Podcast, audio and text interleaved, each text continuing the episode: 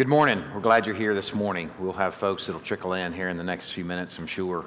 Uh, but I want to start our morning off with prayer. I want to pray that we'll be very intentional about how we spend these next few minutes, that we'll be. Um, it's so easy for us to be here in body, but be distracted with lots of things and uh, conscious of lots of things that are things, things that are hard to not get off your minds. So I want us um, to be real intentional about asking the Lord to set those things aside for the next little bit. We'll come back to them. They'll still be there at the end of the morning, but hopefully, when you come back to see them or engage them or reconsider them, they might be physical issues, it might be money issues, it might be marital issues, it could be friend issues, it could be school issues, uh, it could be depression, it could be, um, uh, uh we bring so many things here on a Sunday morning. It could be uh, a triumph that you're walking in and celebrating this week whatever it is, let's set it aside in these next few minutes. Let's engage the living God and see what He does with us and in us this next hour and a half, maybe two hours. It won't be two hours. And um, celebrate in advance what He has in store for us. Let's pray.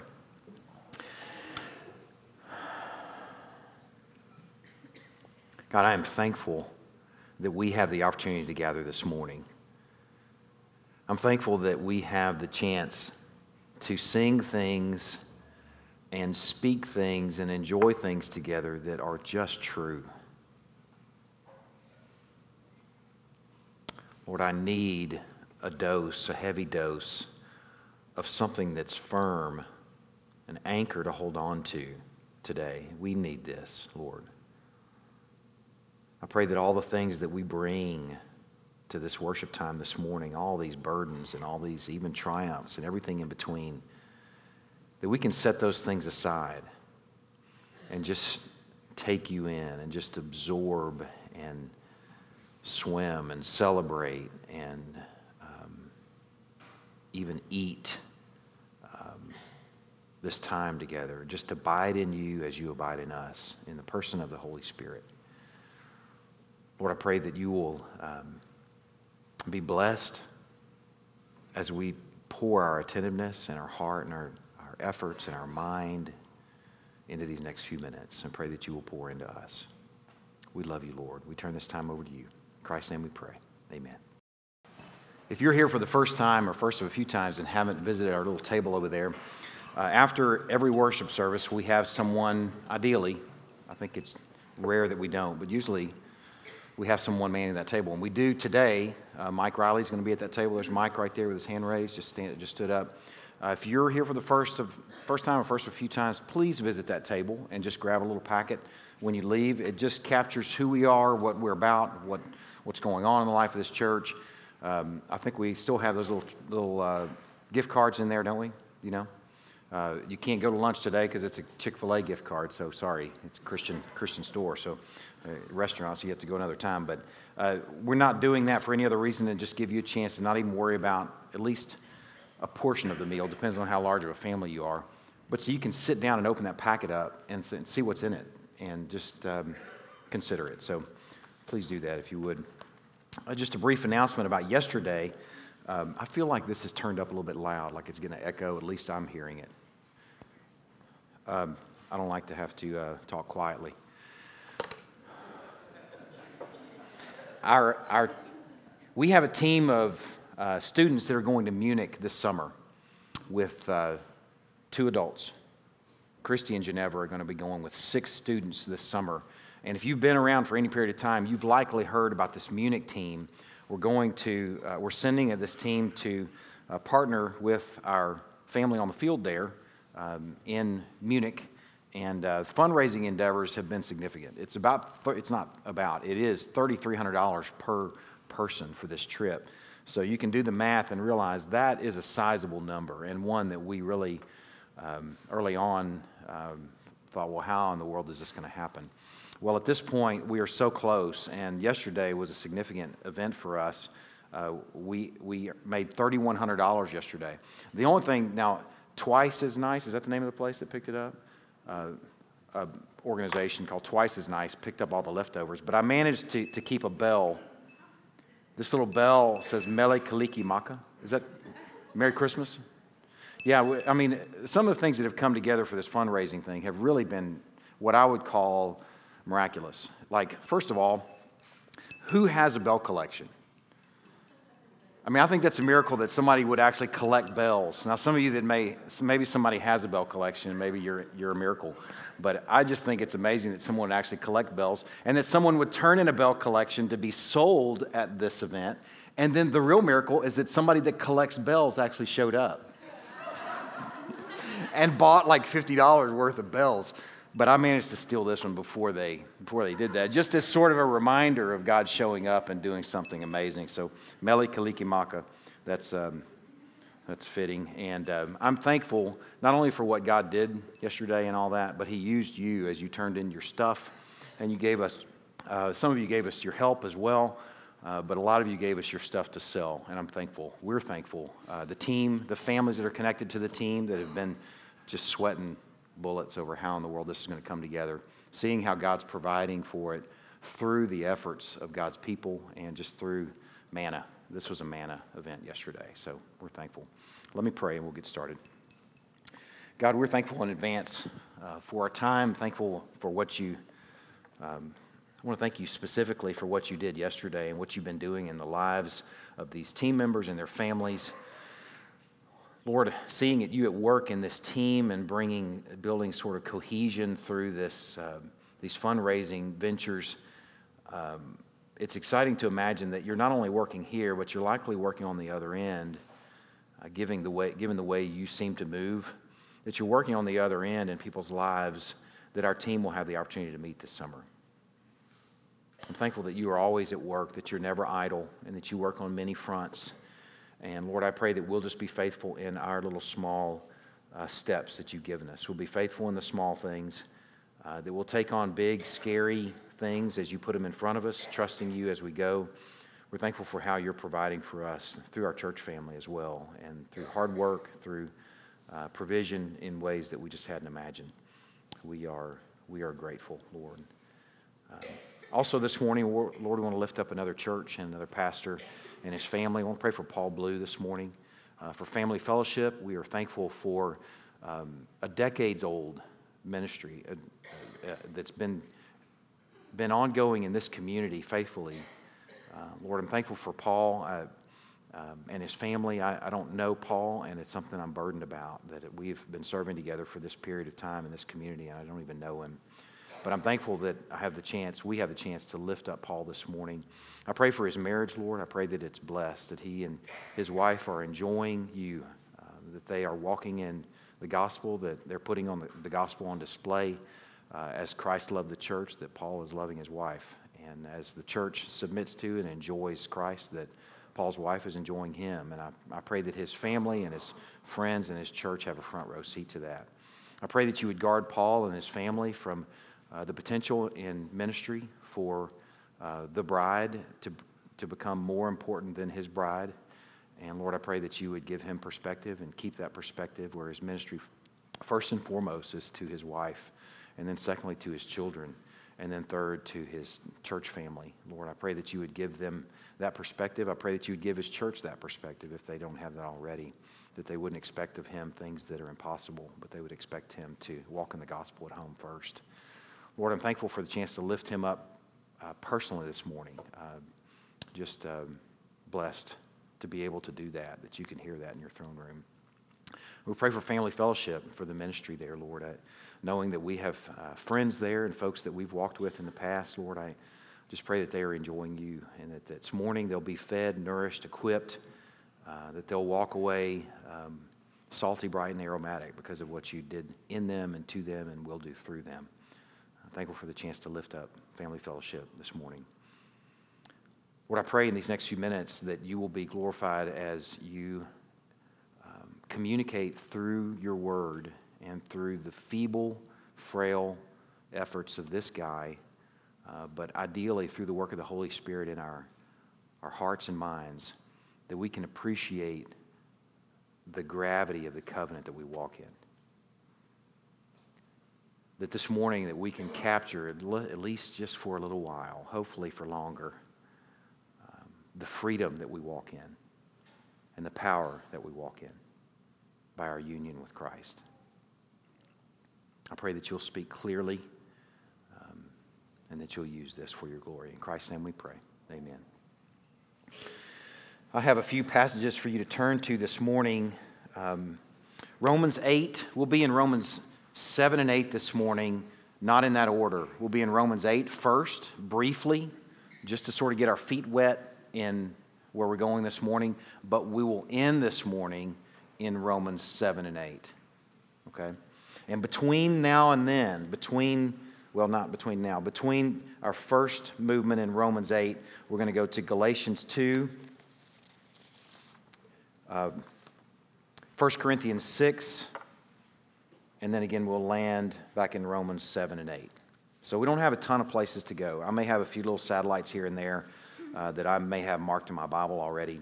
Uh, if you're here for the first time and you're wondering what we're up to, and if this might feel more like a Bible study because we're talking about passages we're going to be turning to, um, it, it, may have some elements of Bible study, but um, it's really what we call preaching because I don't have a lot of stories to tell. I don't have funny things to share. I don't have any opinions really to share with you. My job this morning is to unpack what this thing says. So we're going to go to this Bible and we're going to consider this morning what we are, what we have been in these last few weeks. The topic is union with Christ. I'm imagining if you were to work with somebody or be neighbors of somebody, or if you are neighbors of somebody and they ask, well, what, what is your church doing? What's going on there? right now and you were to share with them, well, we're in a series of sermons on union with Christ, that you might get kind of a glazed over look, kind of a thousand yard stare, like, what in the world is that? Really, for us, what we've been realizing these last few weeks is union with Christ is the essence of the good news in the New Testament. It, it, it may not be a um, contemporary, uh, flashy title, but it is something that we as a church, um, since I think the Sunday before the new year, uh, have been considering and really been enjoying. That this is the good news, much more than pray this prayer and you'll go to heaven. Much more robust, much more dear, much more convicting and um, transforming and fueling to the point where people might actually be willing to be martyred for a truth like this, that it's that good. Who would die for pray this prayer and you'll go to heaven? I mean, who would die for some wafer thin sort of understanding of the gospel? I'm not sure that I would. But this kind of stuff is the kind of stuff that's equipping martyrs. And it's something that we've, as a church, really been enjoying. We found over the last few weeks a number of things, but really, if I could just sort of summarize them in a couple of sentences, it would be that our union with Christ, by our union with Him, by faith, that His sinlessness, Christ's sinlessness, is counted as ours. That's only half of it. And then the other half of it is that our sinfulness is counted as His. And then, really, that's not even the full uh, truth there. The reality is that our sinfulness is counted as His, His sinlessness is counted as ours, and then His victory over death by our union with Him becomes our victory over death. That is the good news that we've been enjoying these last few weeks in essence. This union series is going to continue, I think, through up into, I think we'll be ending on Easter. I think. I've been thinking that we were done. I've been thinking that this was the last Sunday, and then yet I see another window that we need, another place that we need to step into. So uh, the plan, at least right now, is through Easter for us to continue, um, unless the Lord guides me in a different, different direction, for us to continue with union with Christ. Today, we're going to continue considering further what it means for Christ to be in us. The first part of this series was considering what it means to be in Christ. But last week was our first installment in what it means for Christ to be in us. This is our second installment in that. What it means for Christ to be in us. I dealt with this last week, but I want to just briefly deal with it this week. In Romans 8 is a nice place to go, is to ask and answer the question, how is Christ in us? Okay, last place we saw him, he ascended to the right hand of the Father in a human body. So if you paid attention in science class, you know that physical things have a tough time occupying two spaces at the same time. If he's at the Father's right hand physically, then how then is he in our hearts? We asked and answered the question last week, but this passage is a nice um, refresher and a passage that we didn't even look at last week. So, one that we'll look at briefly. Romans chapter 8, beginning in verse 9. You, however, are not in the flesh, but in the Spirit. I want you to watch how he uses or how he refers to God in this passage. Look at how he refers to God in this passage God the Spirit, God the Father. He's not Father, is not here in, in here specifically, but just God, and then God the Son. Let's look. You, however, are not in the flesh, but in the Spirit, if in fact the Spirit of God dwells in you. Anyone who does not have the Spirit of Christ does not belong to him. But if Christ is in you, although the body is dead because of sin, the Spirit is life because of righteousness. If the Spirit of him who raised Jesus from the dead dwells in you, he who raised Christ Jesus from the dead will also give life to your mortal bodies through his Spirit who dwells in you. All right, there's a lot there. If you're reading that, likely for the first time today, be unlikely that many of you got up and read that passage this morning. But if you're reading that passage for the first time this morning, let me just help you sort of parse out how Paul is referring to God here. Look at what he says. He says he's referring to him as the Spirit of God dwelling in you. And he uses that almost interchangeably with the Spirit of Christ. And then later, Christ in you. Three phrases here in verses 8 and 9 the Spirit of God dwelling in you, the Spirit of Christ, and then in verse 10, if Christ is in you. Now, are these different names for the, for, for, for the same person? Some would think so. There's actually a movement, a long old movement, in the Pentecostal charismatic um, circles that's called modalism. It also has another name called the Jesus only movement that sees God morphing into these different persons. He morphs into Jesus and he morphs into the Holy Spirit and he morphs into Father. And let me, let me tell you this these are people that you may work with, these are people you may go to school with, these are people you may be neighbors to.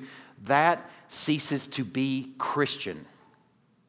When you dismiss the Trinity, which is what that does, that ceases to be Christian. You need to understand right here in these passages, these are used interchangeably, but not because they are referring to the same being.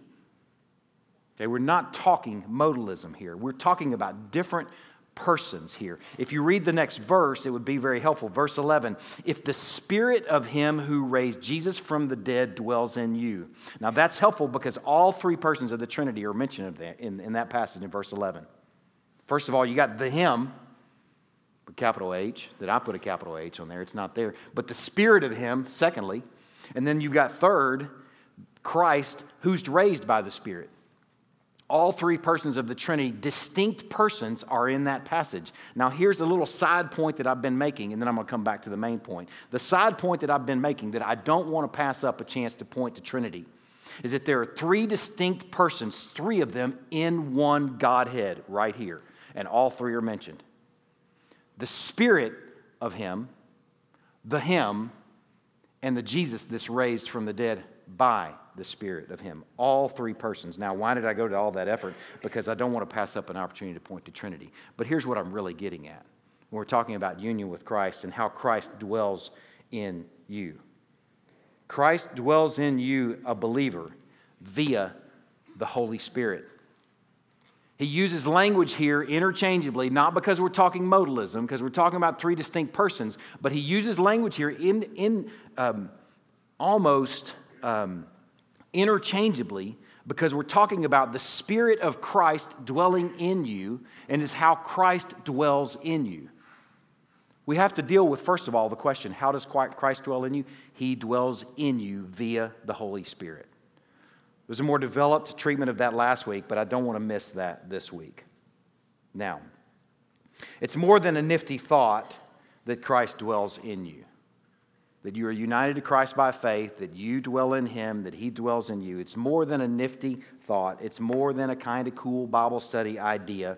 It is something that I think you'll find over the course of this morning equips you for life and equips you with how to deal with sin in your life how to deal with this journey of faith, how to deal with things that shouldn't be there that are there, or things that should be there that aren't.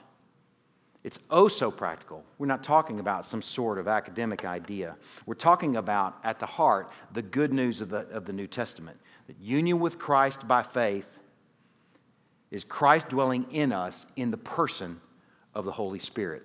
And that's a profound reality. Last week, we considered the first of three things that we're going to be considering. The second thing today and the third thing next week is that last week we considered that that makes for profound fruit. When God the Spirit, when Christ, via the Holy Spirit, dwells in you, that's going to make for profound fruit.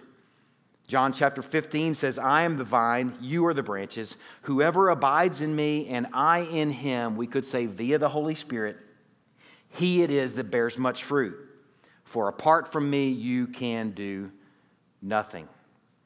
Last week, we found that the branch's purpose is to bear much fruit, period. His fruit. The fruit that the vine produces, the branch bears. And the branch is best served by focusing on and enjoying the vine, not focusing at the end of the branch trying to squeeze out some fruit. The branch is best served focusing on and enjoying the vine as the source of nourishment and life.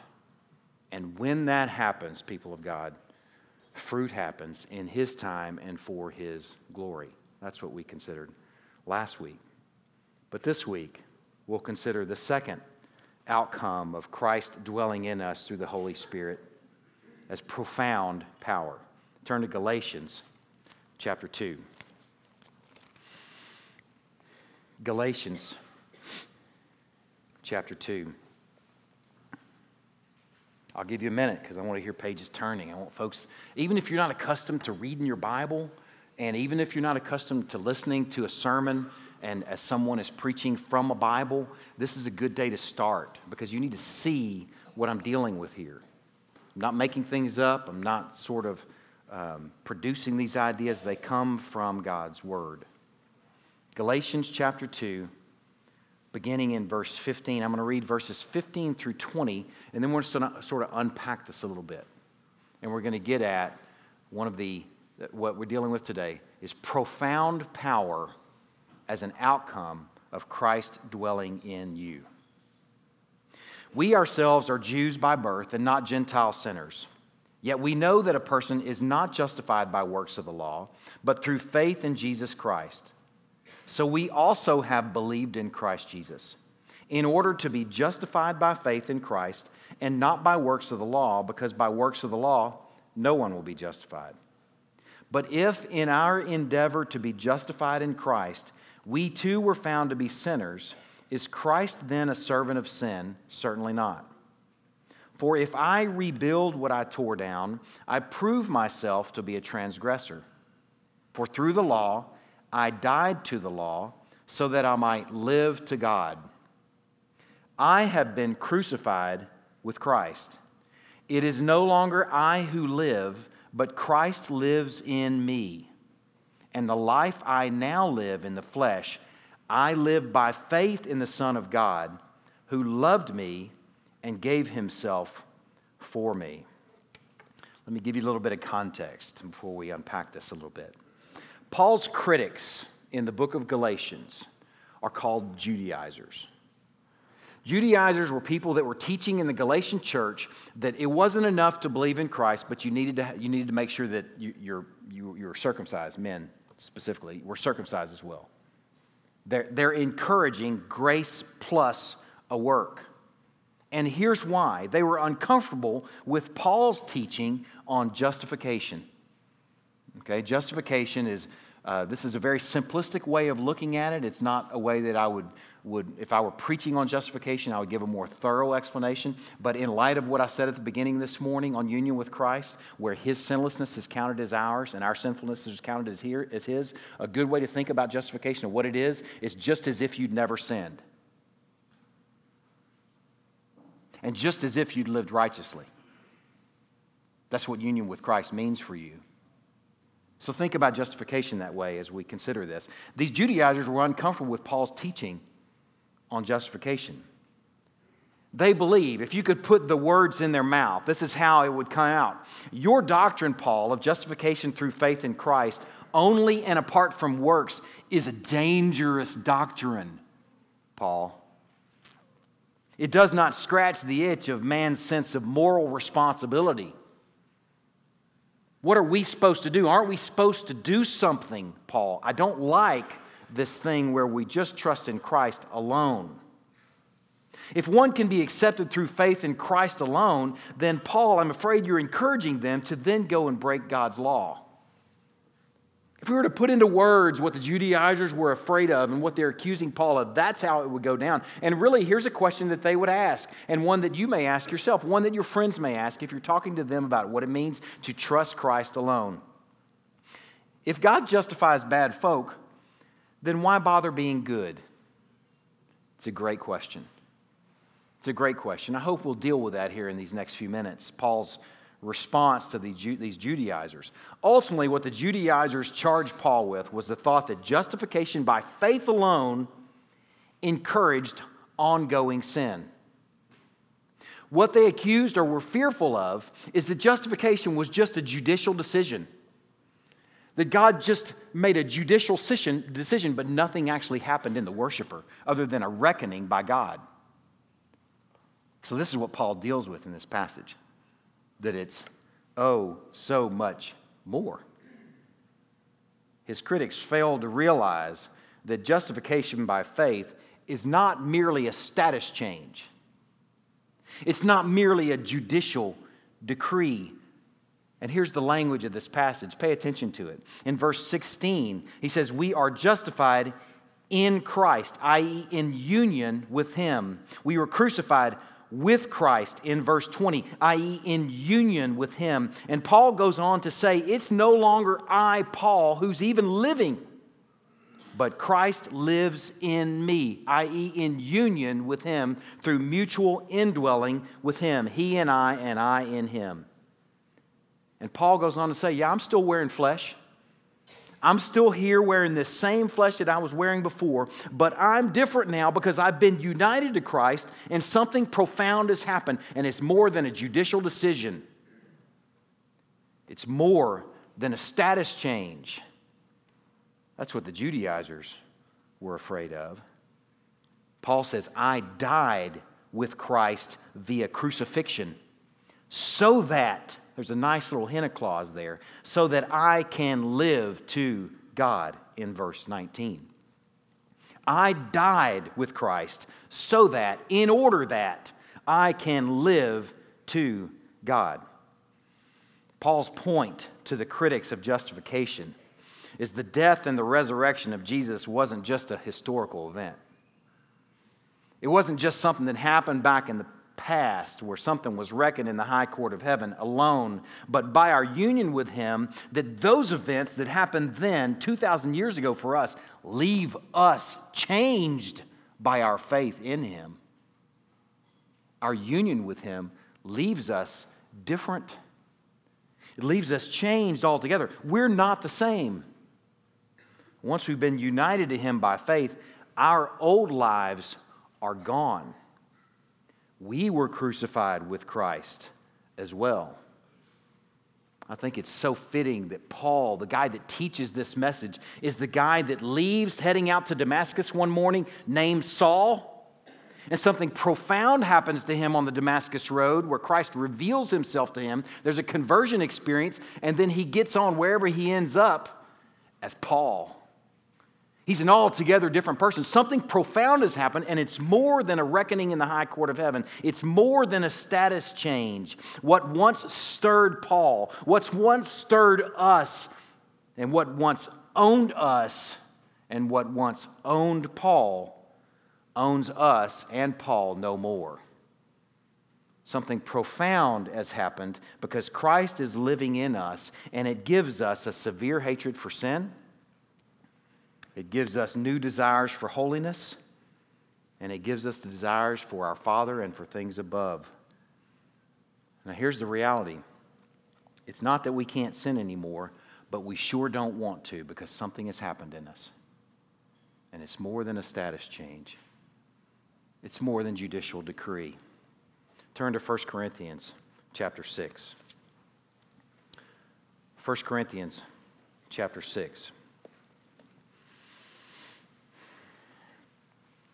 I'm not sure why this passage has become so dear to me, but I think it's because it's just so, it deals with such a human bunch. The, the Corinthian church were just so troubled. They had so many things going on. You look at the, the, the headings throughout 1 Corinthians and you see sexual immorality defiling the church. In chapter 6, you see lawsuits against believers, sexual immorality stuff uh, marital issues, food offered to idols. You see all sorts of things. You see a, a, a, stingy bunch that aren't taking care of Paul and Barnabas. You see idolatry issues. You see all kind of stuff going on in the Corinthian church. There's a lot of affection for these guys. I have a lot of affection for them because I'm human and because I walk with y'all. Listen to what goes on in chapter 6, what he says. He's just been dealing with lawsuits against believers, and in verse 9, he says this. Or do you not know that the unrighteous will not inherit the kingdom of God? Do not be deceived, Corinthians. Neither the, the, neither the sexually immoral, nor the idolaters, nor the adulterers, nor men who practice homosexuality, nor thieves, nor the greedy, nor drunkards, nor revilers, nor swindlers will inherit the kingdom of God. And such, what a welcome word, were some of you. Such were some of you. You used to practice these things. You see those things listed there, and you might say, Well, man, I see a couple of those things in my life from time to time. The question would be Are you practicing these? Are you living in unrepentant state of sexual immorality or idolatry or adultery or homosexuality or thievery or greed or drunkenness? That's what he's dealing with here. He's saying, You were those people, but you're not those people anymore. Such were some of you, but you were washed, you were sanctified, you were justified in the name of the Lord Jesus Christ by the Spirit of our God. In other words, you by faith, you were united to Christ. So such were some of you. It's more than a judicial decree. He's talking about the way their lives play out.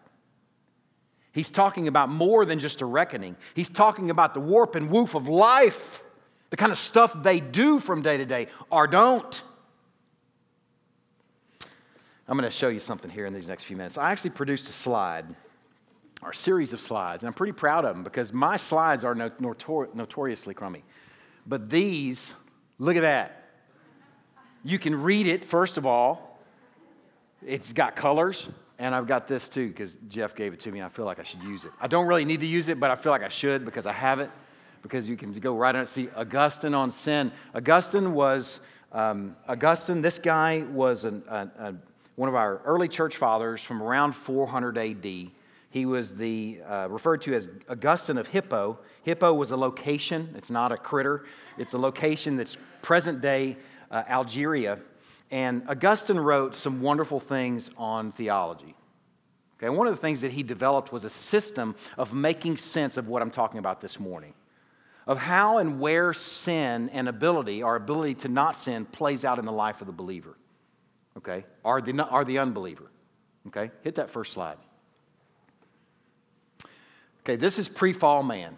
All right, see this right here where I got the little red thing, just in case you can't read that? Pre fall man. Jeff, you like how I'm using that? Pre fall man, okay? Adam and Eve is who are, the only people that we're talking about here at this point, because that's the only ones that existed before the fall. I believe in a very literal Adam and Eve, not a figurative, but a very literal, like, like the scripture reads a guy named Adam and a gal named Eve. And they're around the garden, walking around the garden, and two things are true of Adam and Eve. They are able to sin, which they proved, likely, some people think it was Sunday of creation week like they couldn't last even until Monday while, while God's resting on Sunday that they're off listening to the serpent. It wouldn't surprise me. If it was Ben and Eve, that would have been the case. okay, but they're able to sin, first of all, and they're also able not to sin. Okay, Adam and Eve had the ability not to sin. You may have never thought about that before, but that's what Augustine put together. Before the fall, they certainly had the ability to sin, which they proved, but they also had the ability not to sin. Okay, let's look at the next slide. Post fall man. This would be after the fall in the garden.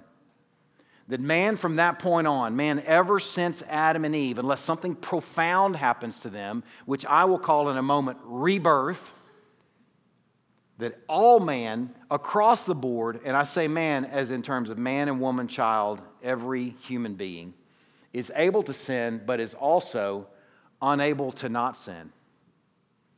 Now, Augustine had this cool Latin phrase that I can't even remember. It was posse peccare, posse non peccare, non posse non peccare, all this kind of cool stuff that, that Scott said. Are you going to share that to be, you know, impress everybody? And that was my effort at it. Uh, I'm not sure if you're impressed or not, but, but here he says that man is able to sin, which everybody knows. Romans 3.23, all have sinned and all fall short of the glory of God. Man's able to sin, but also man is unable to not sin. Think about that for a minute. Apart from something profound happening to you, you are not able to not sin.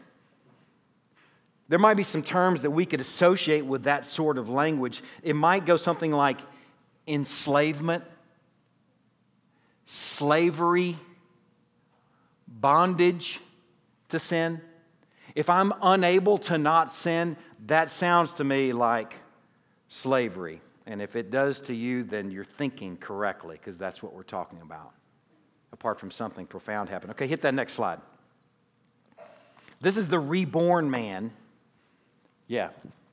Reborn man. Let me share a passage with you so you'll know who we're talking about when we're talking about reborn man. This is from John and you're going to see the role of the Holy Spirit in there. Just listen to this passage. John chapter 3. Now, there's a man of the Pharisees named Nicodemus, a ruler of the Jews. This man came to Jesus by night and said to him, Rabbi, he's all night, it's scary, he's afraid, you know, being found out. Rabbi, we know that you're a teacher come from God, for no one can do these signs that you do unless God's with him. And Jesus answered him, Truly I say to you, unless one is born again, he cannot see the kingdom of God. Nicodemus said to him, How can a man be born when he's old? Can he enter the, the second time into his mother's womb and be born? And Jesus answered, Truly, truly, I say to you, unless one is born of water, he could be referring to the, like when your wife turns to you and says, Hey, baby, I think my water's broken. I mean, he could be talking about a real physical birth there. He could be talking about baptism. Either case, we know what he's talking about next. If he's born of water and the Spirit, unless he's born of water and the Spirit, he cannot enter the kingdom of God. That's another way of saying, apart from union with Christ by faith, where the Holy Spirit indwells him, he cannot enter the kingdom of God. That's the rebirth we're talking about here. Okay, so let's look at this, this third person. This would be, if you want to think about it in terms of what we talked about last week, where, where Pentecost happened in Acts chapter 2, where the Holy Spirit showed up, and this would be Peter and the gang, okay, at Pentecost. These might be the first reborn people that we're talking about, where the Holy Spirit shows up and he has been dwelling with them, but now he dwells in them as promised by Jesus. Okay? This person with the Holy Spirit indwelling them, the reborn man, is able to sin. Anybody have any, is anybody unsure about that? Anybody come to Christ in faith and, and not realize that we're still able to sin? That's bad news. I know, but it's still there. We're still able to sin. But here's the difference we are able to not sin. We are able to not sin. I hope you recognize how profound that is. I'm going to show you a little parallel here in a minute. Previously, before, before something happening profound, before rebirth, you are not able to not sin. But Augustine put it in this terms. But afterward, you are actually able to not sin. Hit that next slide. This is the last possibility. This would be glorified man who is able to not sin, as we would hope, but is also unable to sin. That's a pretty glorious time. This is the only time that perfection is possible. In case any of you are kind of piecing things together and thinking ahead, if you're able to not sin, well, does that mean that we're capable of being perfect? Well, perfection only comes right here in the glorified man because you're still able to sin.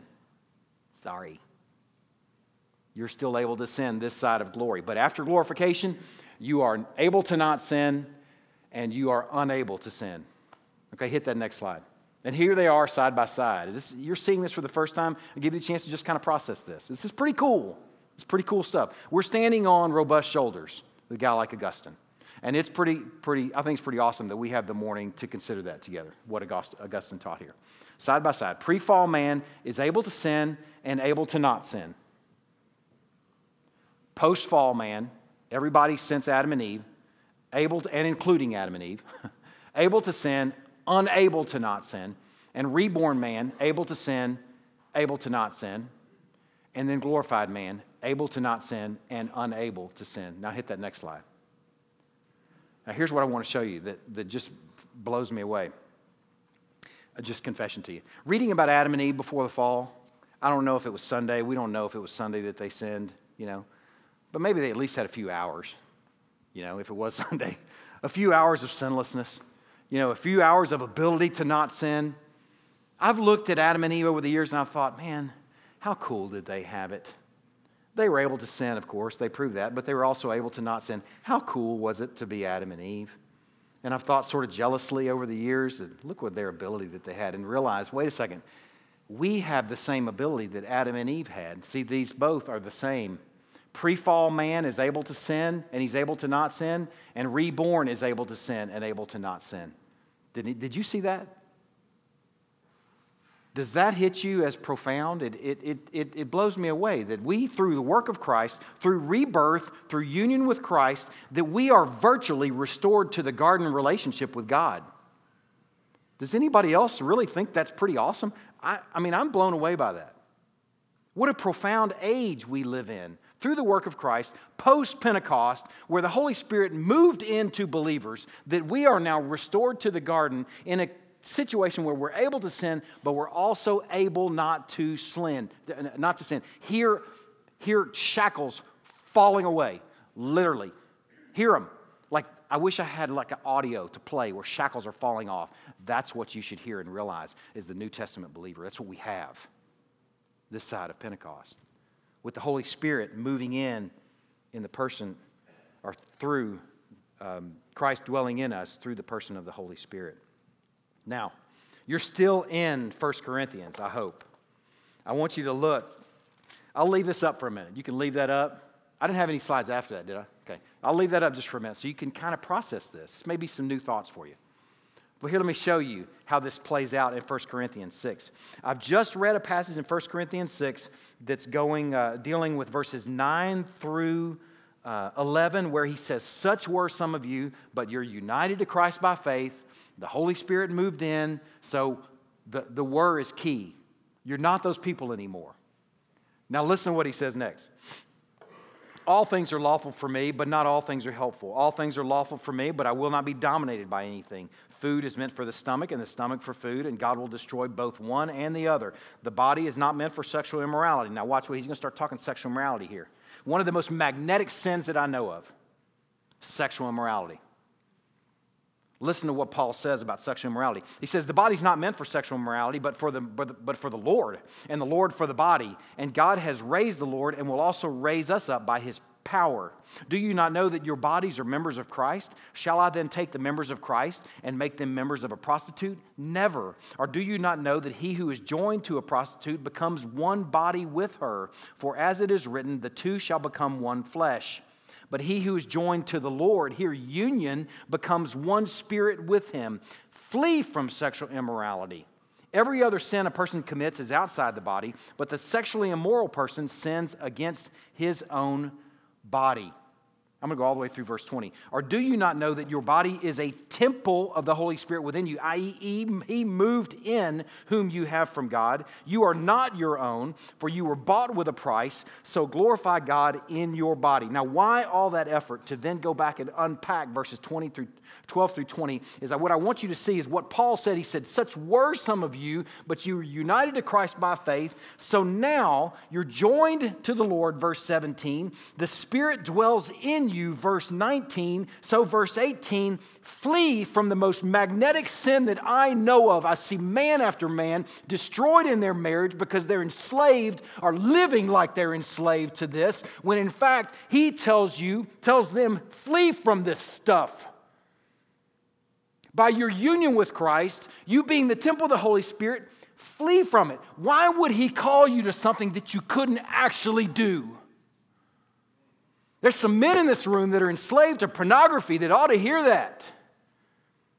God is not going to call you to something that you don't actually have the ability to do. That would be cruel. But He's given you the Holy Spirit, and when He says flee from it,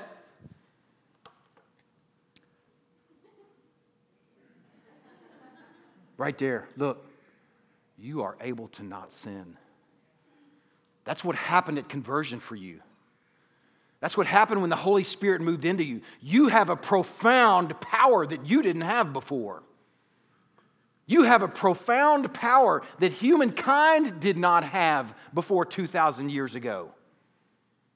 Everything changed when Christ died and paid for your sin and was buried and raised and now is seated at the right hand. Everything changed when the Holy Spirit came at Pentecost and moved into believers.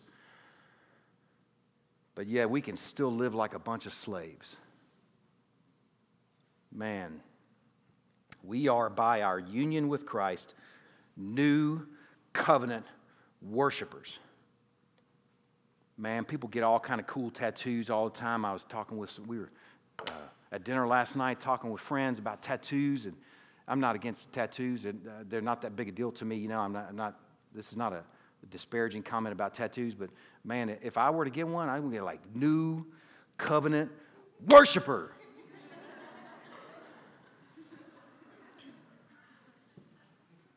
man that's who we are. It's a different ballgame for us. Turn to Jeremiah chapter 31. I want you to see this. I want you to see the promise that was given 600 something years before Christ. This promise came through a man named Jeremiah, a prophet who's prophesying about the exile, but not just about the Babylonian exile, but about the restoration after the exile. 70 years worth of exile is in store for them. He's prophesying about what's in store for them after the exile, but he's also pointing to something that's in store for mankind. And this is where we're going right here, where he writes of something that he's calling a new covenant.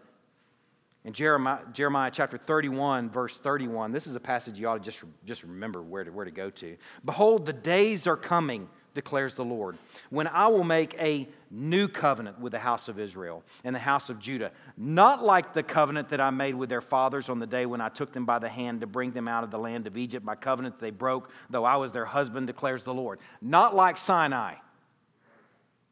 Not like that covenant. There's a new covenant that's coming. And in verse 33, he gives us some information about it, some details. For this is the covenant that I will make with the house of Israel after those days, declares the Lord. I will put my law within them, and I will write it on their hearts. What had been written on stone, I will now write on their hearts, on hearts of flesh, no less and I will be their God, and they shall be my people. And no longer shall each one teach his neighbor and each his brother, saying, Know the Lord, for they shall all know me, from the least of them to the greatest, declares the Lord. There will be a kingdom of priests in this new covenant, where the least of these, from those, the youngest, the smallest among us, that were baptized into the people of God just a few weeks ago, to the most aged among us that have been walking with Christ for generations or for decades we will all have access to the Lord.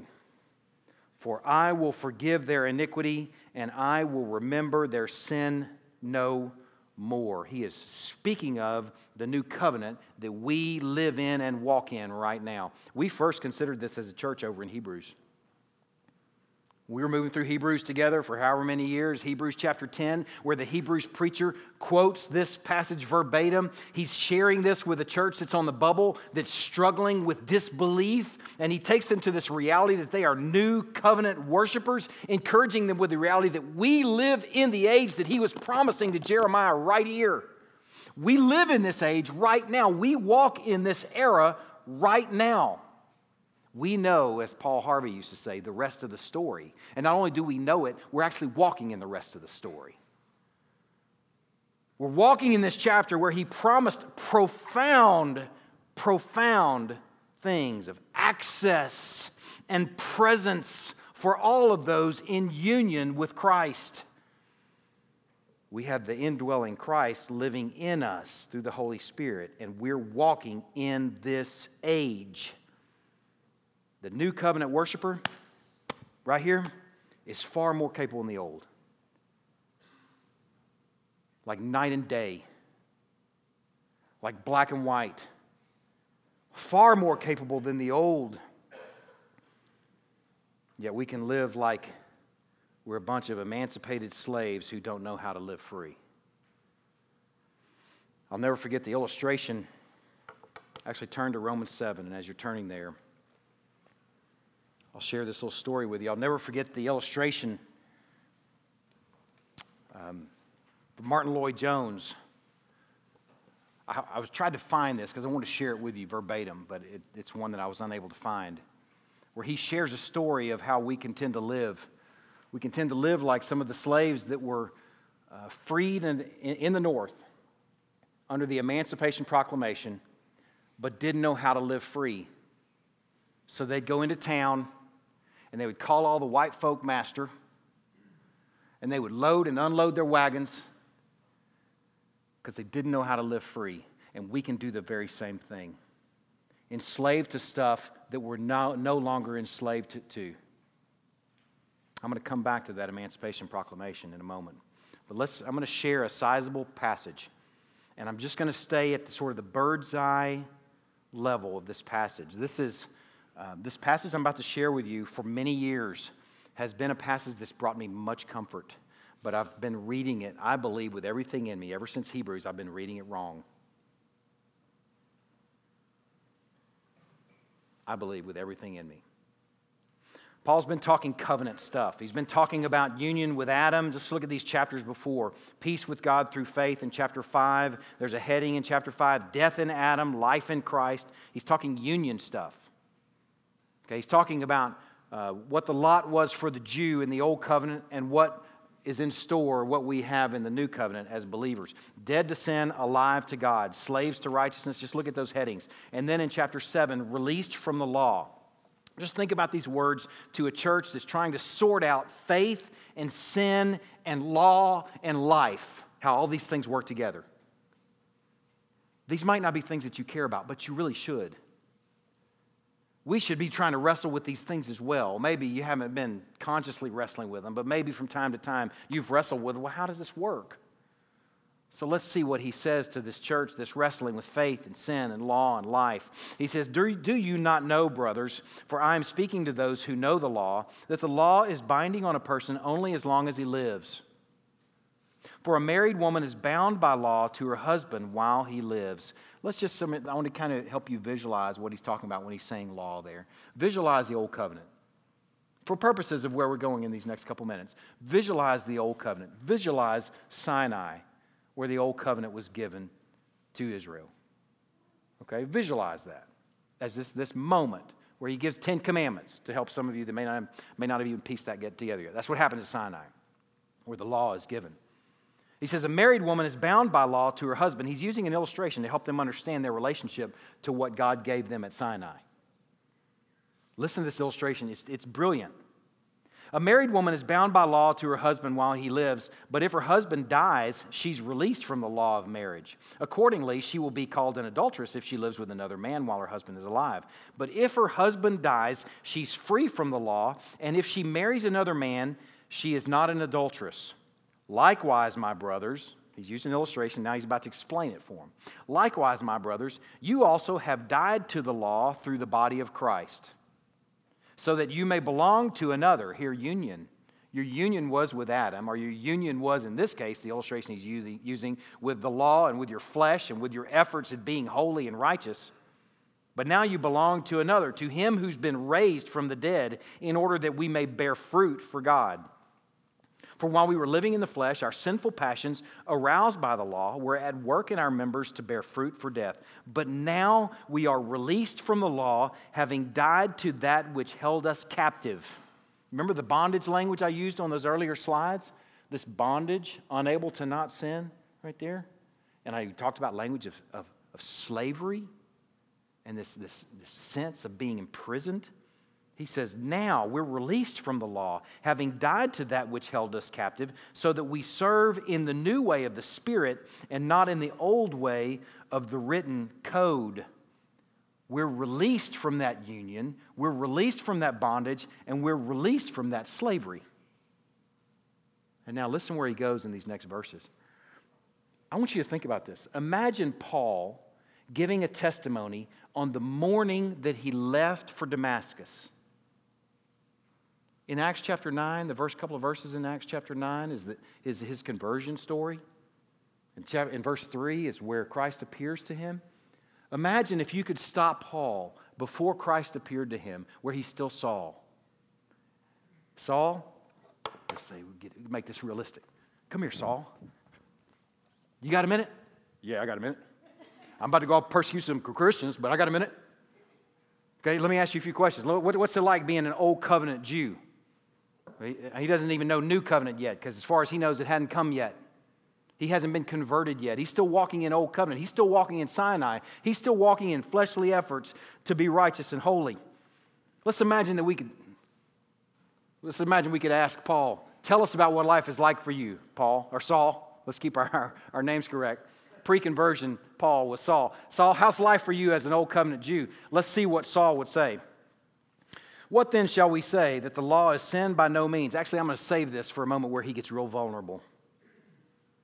Okay, just read with me. Just follow along with me for a minute. Just do your very best to pay attention to this because this is really rich. And you'll find in a moment why I think, I'll, conf- I'll share with you why I felt a tremendous amount of comfort from this passage for many years, but where I think I've been reading it wrongly. Listen to this. What then shall we say? That the law is sin? By no means. Yet if it had not been for the law, I would not have known sin. What he's referring to here is Sinai. In many ways, it would be like if you had cancer and you went to the doctor and you submitted to an MRI or a CAT scan, and the CAT scan or MRI said you're dying and you have cancer. It was already there, but the MRI or the CAT scan is what turned that on and revealed that to you. It was already there. That's what the law does for us in our lives. We examine the law as it sheds light on us. We realize, holy cow, I've got cancer. I'm in bondage to sin and Satan and death. I'm dying. That's what the law did. That's where he's going here in these next few minutes. I wouldn't have known sin apart from the law, for I would not have known what it was to covet if the law had not said, You shall not covet. But sin, seizing an opportunity through the commandment, produced in me all kinds of covetousness. For apart from the law, sin lies dead. I was once alive apart from the law, but when the commandment came, sin came alive and I died. The very commandment that promised life proved to be death for me. He's getting kind of vulnerable here.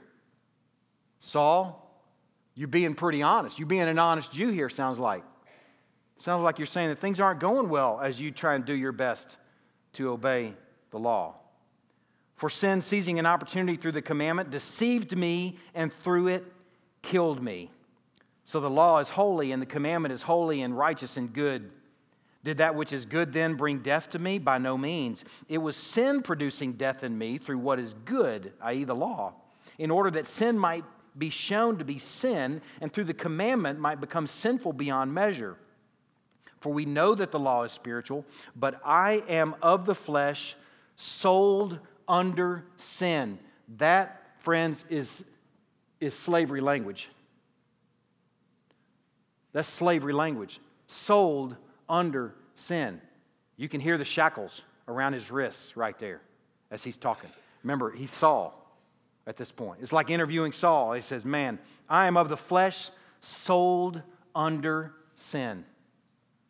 Let's keep reading, see what he says. For I do not understand my own actions. Here's where he gets real vulnerable, I think. You're holding the mic in front of him, and maybe big Jewish tears are coming down his face. This Pharisee is brokenhearted over this reality. I do not understand my own actions, for I do not do what I want, but I do the very thing I hate. I know the law, I'm familiar with the law, but I can't seem to obey it. I am unable to not sin. You could almost hear him say. I am unable to not sin. Let's see what he says next. Now, if I do the do, if I do what I do not want, I agree with the law that it's good. So now it's no longer I who do it, but sin that dwells in me. For I know that nothing good dwells in me, that is, in my flesh. For I have the desire to do what is right, but not the ability to carry it out.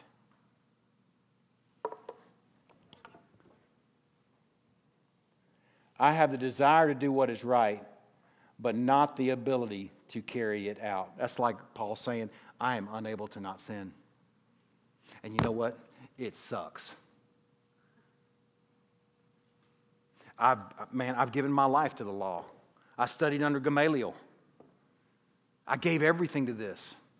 I want to walk with Yahweh through obeying his law, yet I am unable to not sin. I desire to do what is right, but I don't have the ability to carry it out.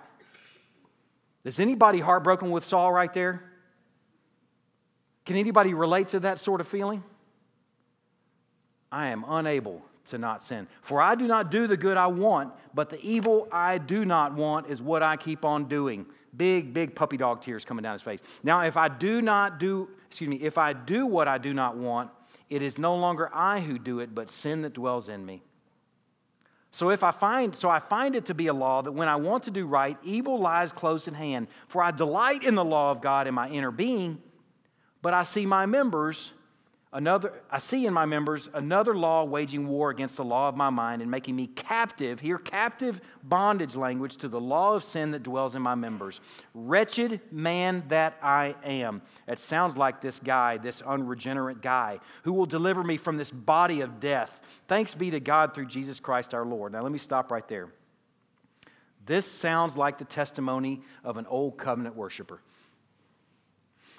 I told you I was going to share a little more about, about the Emancipation Proclamation. That happened in 1863. The Civil War started in 1861, I believe. It ended in 1865. So it's right in the middle of the Civil War, okay, that the Emancipation Proclamation came, where by, uh, uh, by executive order, I want to make sure I didn't use the language right, not edict, he wasn't a king. By executive order, he says, I'm setting, or we are setting the slaves free. Well, in the South, the Confederates, most of them, continued to move on with, oh, that's my property, that's my slave. I'm not going to live like that has any power or any meaning for me or any relevance for me. What I fear when we live like this right here, when I was taking so much comfort in this passage, thinking this is this a regenerate Paul confessing what life is like as he's dealing with this dualism of flesh and spirit, as I took so much comfort in that, I was living like a Confederate. I was afraid I'm, a, I'm afraid I was living like a Confederate in the South, not recognizing a decree, not a decree, executive order that's so profound that I'm actually free. That I'm living like a slave. Think about the slave owners. The property owners didn't recognize the Emancipation Proclamation. And some of the slaves in the North didn't know how to recognize it because they didn't know how to live free. Think about that for a minute.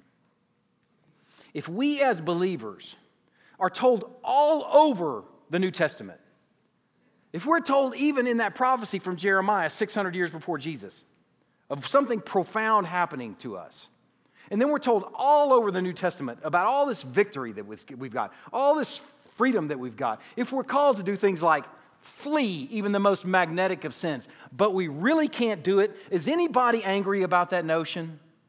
Does that bother anybody but me? That God would call us to something, this carrot, and then just as we get almost get to it, He'd pull it away. Sorry. Like a greyhound, you know, that's racing around the track and he's trying to chase that hot dog or whatever it is, rabbit, whatever out in front of him. I've never been to the race tracks, but I don't know what that is. They're chasing, they just can't get it. You know, you keep getting it. Oh. Is that what the Christian journey is like for us? Man, that's cruel. I don't know if I even like that kind of God. He's going to call us to something that we can't actually do. We're going to be told to flee from things that we can't actually defeat, that we can't actually put to death, that we're not truly able to not sin. Man, that's heartbreaking news for me. But let's look at where he goes in the rest of this passage. He ends that chapter with, Wretched man that I am, who will deliver me from this body of death? How about in the next verse? Thanks be to God through Jesus Christ our Lord. Amen. Man, anybody else felt the weight of slavery to sin and death? And felt like that wretched man that Paul is saying, wretched man that I am, can, can, can enjoy this statement. Thanks be to God through Jesus Christ our Lord. So then I myself serve the law of God with my mind, but with my flesh. If that's what I'm all about, I'm serving the law of sin. Contextually, that's what he's saying right here. He's been dual, showing the dualism between flesh and life, flesh and spirit, flesh and spirit. And if I'm walking in the flesh, I'm serving the law of sin and death and slavery. But he said, We don't walk according to the flesh. Just a few verses later, in verse 9, he says, You, however, are not in the flesh, but in the spirit. Man, we are like, I've used this illustration before, and I, the kids connect to it, but even some of the adults connect to it. We're like robo worshipers. That may be the worst illustration in history. But I'm telling you right now, we are not what you think we are so often. We are able to walk in things old covenant worshipers were not able to walk in. We are able to walk in things that humankind wasn't able to walk in before Christ did what he did and the Holy Spirit moved in. Look how this reads in chapter 8. In fact, I wasn't even going to deal with chapter 7 this morning until I was sitting reading chapter 8 going, golly, let's contextualize it. Let's read together chapter 8, just a few verses. There is therefore now no condemnation for those who are in union with Christ. Let's use the language we've been talking about. There's therefore no condemnation. That doesn't sound like a guy that's saying, Wretched man that I am. That's a victory word right there. Do you know who we are? There is therefore now no condemnation for those who are in Christ Jesus. For the law of the Spirit is life of life has set you free. Hear the shackles fall off. Hear them hit the ground. Hear the prison doors fly open. The law of the Spirit of life has set you free in Christ Jesus from the law of sin and death. You're not walking according to the law of sin anymore. It doesn't own you anymore. You are able to not sin. Man, this is seriously good news. For God has done what the law, weakened by the flesh, could not do. By sending his own Son in the likeness of sinful flesh and for sin, he condemned sin in the flesh in order that the righteous requirement of the law might be fulfilled in us, who walk not according to the flesh, but according to the Spirit. For those who live according to the flesh set their minds on the things of the flesh, but those who live according to the Spirit set their minds on the things of the Spirit. For to set the mind on the flesh is death, but to set the mind on the Spirit is life and peace. For the mind that is set on the flesh is hostile to God, right here the mind that is set on the flesh is hostile to God, for it does not submit to God's law. Indeed, it cannot. Do you see that? Man, it's probably going to take some time for y'all to process this. And I want to give you that because I, I don't see a bunch of eureka faces, but I'm hoping that over the course of this week, as you had a chance to sort of process this, you're going, holy cow, eureka. That is some seriously good news. This stuff that has been enslaved, that I felt enslaved to my whole life, that in union with Christ, there's hope. There's hope. I need to know that. We'll come back to that. Let's continue. Just a few more verses. You, however, are not in the flesh, but you're in the spirit He's who dwells in you, we could put in there. If in fact the Spirit of God dwells in you, anyone who does not have the Spirit of Christ does not belong to him. I would say contextually, he's that wretched man in the previous chapter. Anyone who does not have the Spirit of Christ, I believe, lives in this desperate, heartbreaking place where the greyhound is chasing the rabbit never to touch it and thinks somehow that's how God moves.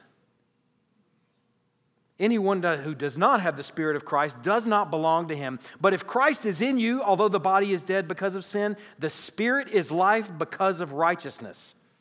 If the Spirit of Him who raised Jesus from the dead dwells in you, He who raised Christ Jesus from the dead will also give life to your mortal bodies through his spirit who dwells in you. We're talking about right now. We're not talking about your resurrection. We're talking about the point of conversion that the Holy Spirit dwelling in you brings life to your dead bodies.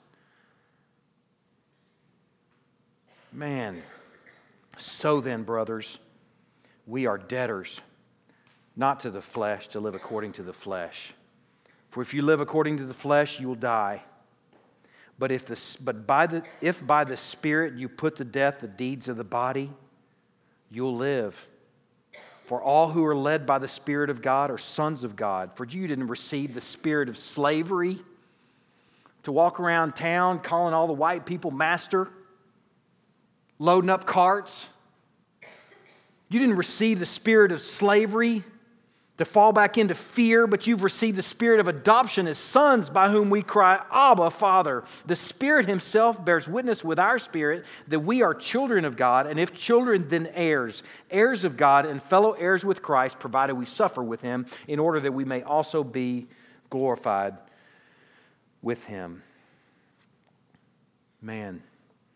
I hope that you, as families and as life groups, I, I was planning on just giving that to life groups and letting y'all parse that out this week. And I said, now I'm going to cut the last part of the message out, and I'm just going to take my time with that. I know it's a lot, it's a gob of scripture. A lot of stuff that you're probably processing right now. But I wanted to have a chance to put that in one sitting right here so that we can talk about it as families, we can talk about it as life groups. What he contrasts right there in those last 17 verses or so was living by the Spirit vice living by the flesh. The mindset on the flesh cannot please God. You're unable to please God. And those who are in the flesh cannot please God because you're enslaved to sin. But then he reminds them in verse 15 you didn't receive the spirit of slavery. Those shackles have come off. You've received the spirit of adoption. And what he called earlier, remember from the, where we started this morning?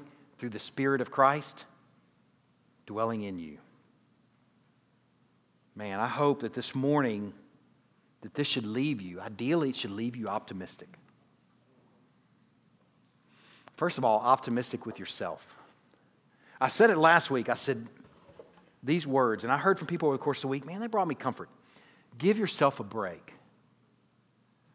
And I want to say them again this week.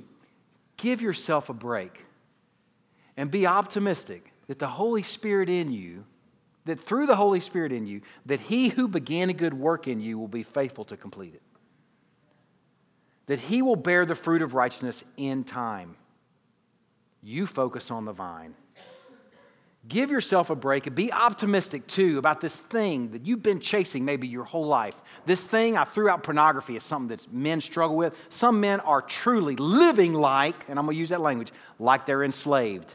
Believers. Man, be optimistic about it. No, already from what we've said here, you're not enslaved to it. By your union with Christ, you did not receive the spirit of slavery. So don't live like a slave anymore. You're like, man, I've failed at that so many times. I brought other guys into this thing. It just feels like this perpetual failure. So I quit quitting. I used that phrase last week and didn't explain it. Let me explain it now. Don't quit quitting. Be optimistic that he who began a good work in you will be faithful to complete it. Be optimistic that this, that you have the ability to not sin. Don't run to the places. That mean I'm supposed to be perfect? No, that's for glorified man. Because unfortunately, we still have the ability to sin. But just knowing, oh, what, okay, wait a minute. You mean I actually have the ability to catch the rabbit? Okay, I'll keep running then. You mean I actually have a chance to eat the carrot and he's not just dangling it in front of me? And it's not just this exhaustive, lifelong frustration that I can never find any victory over this? Now there's good news. You can be optimistic with yourself. And the other part of that is being optimistic with other people. I find that we're far more forgiving and graceful with ourselves than we are with other people. I am. But other people, man, if they burn us a few times or they frustrate us a few times, like, I'm done with you. This will hopefully give you the, the realization that, man, I, I can endure with this dude. I can endure with this gal. I can be optimistic that he who began a good work in him is going to be faithful to complete it. I can be hopeful that God is going to work out something in him because I believe the Holy Spirit is dwelling in them. So, wives that are thinking, how can I endure another 10 years with this knucklehead? He's never going to change. Let me tell you this if he has the Holy Spirit indwelling him, you can, you can hope he will because the ability's there. Does that, I mean, to me, that's, that's hopeful. I'm like, okay, just knowing that the potential's there gives me some hope to endure. It's supposed to.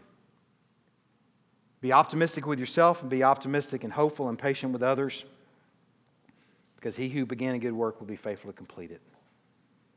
The indwelling Christ gives us the power in order to live to God. Let me pray.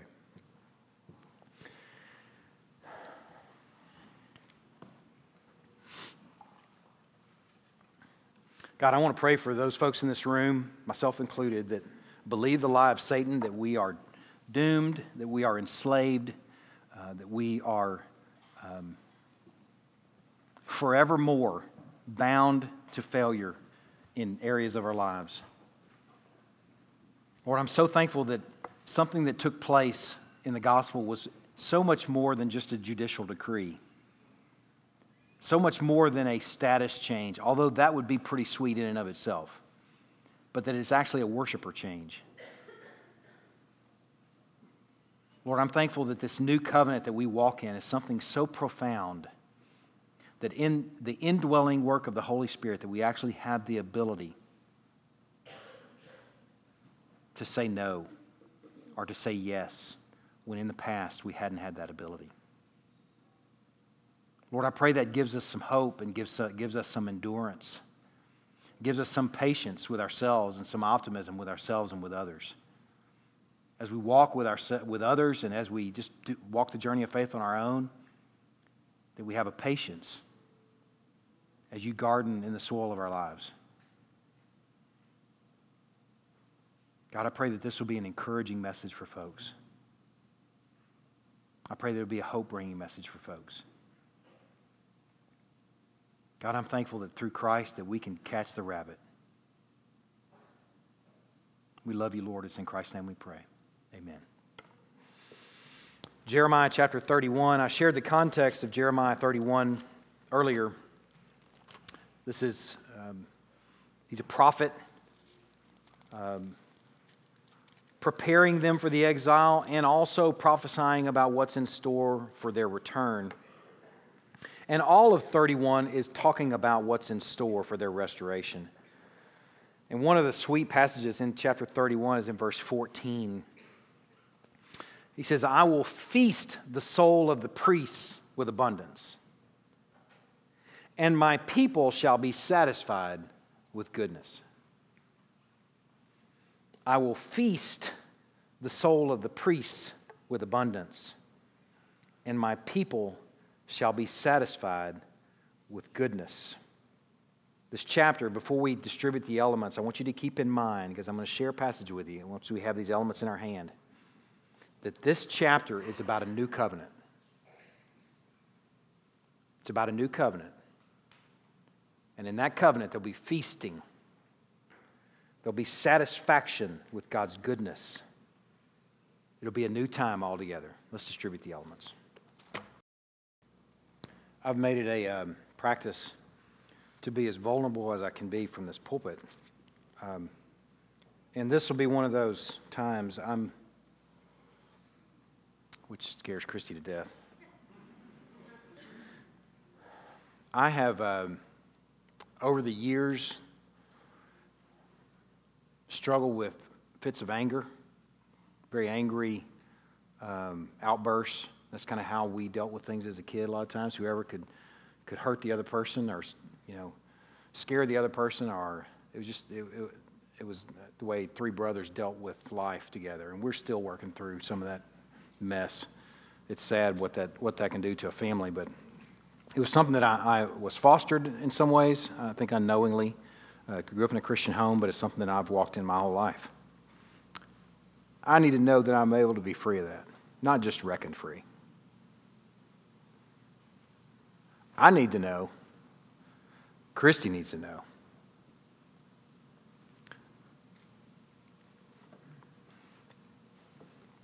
I shared with her the other night the realization that I had these last few weeks that there are times where I've just been plain unkind to my wife. Spoken to her in a way that's just unkind.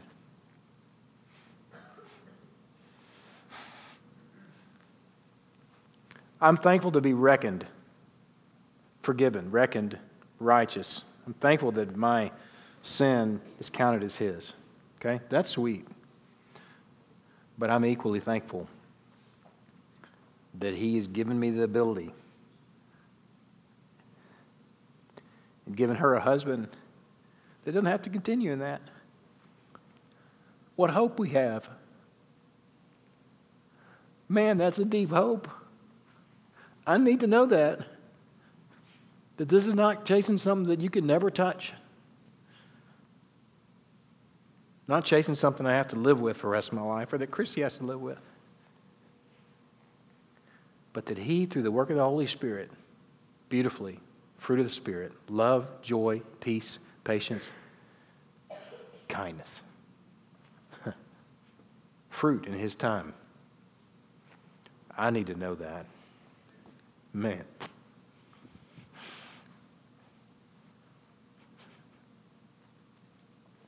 I'm as brokenhearted. Well, I'm not brokenhearted right now. These are tears of hope for me, but they're also tears for those that live in this state of slavery, like you're still enslaved, with no optimism, hopelessness. It might be food. That's another of my besetting issues my whole life. Medicating with food since a little kid. Man, I need to know at 49, 48, I guess we're 48, that we're not enslaved to that. Just, just let me know the shackles aren't on me. Just let me know that. Thank you. Thank you for letting me know that. I just needed to know that the carrot, that you're not just playing with me. Man, told you I was going to share something from Luke chapter 22. What a wonderful, wonderful age we walk in. When the hour came, he reclined at table with the apostles with him. Some of them hotheads.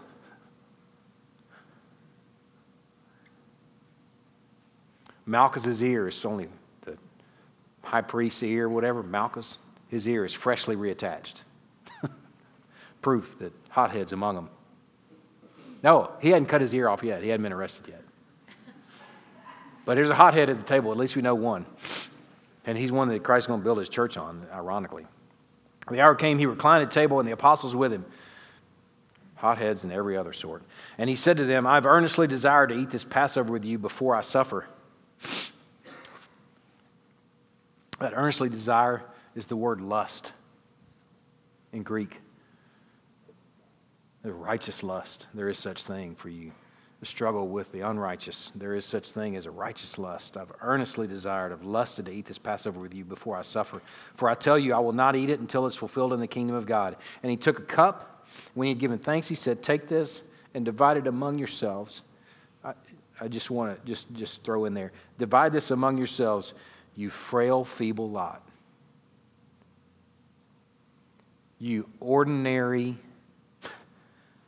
average bunch of fishermen and tax collectors and hot headed husbands. Now, none of them were married, at least at the time that we know of. I'm just inserting myself in that story. Take this and divide it among yourselves. For I tell you that from now on I will not drink of the fruit of the vine until the kingdom of God comes. And he took the bread, and when he given thanks, he broke it and gave it to them, saying, This is my body, which is given for you. Do this in remembrance of me. And likewise the cup after they had eaten, saying, This cup that is poured out for you is what Jeremiah promised. You're going to be walking in what Jeremiah promised 600 years ago. This cup is the new covenant in my blood. Man, Jesus declares to a table of ordinary and average guys that Yahweh is accomplishing in him what he promised to Israel. And the sign of the fulfillment was the meal of bread and wine. How fitting that we do this every single week. It is literally a feast for the soul of priests in abundance. And our people, this people, is satisfied with his goodness. Let's take and eat together in faith. Let's take and drink together, hopeful and optimistic. Let's pray. God, you are so good.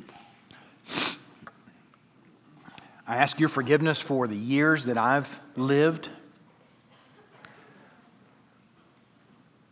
so um, hopelessly.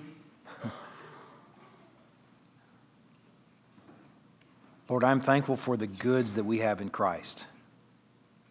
I pray for those in this room that are struggling and feeling defeated and feeling hopeless. Lord, I pray that this moment today, this hour and a half that we've spent together, will leave them hopeful and enduring and plotting and faithful in small things, focused on the vine, trusting that you in time will bear much fruit.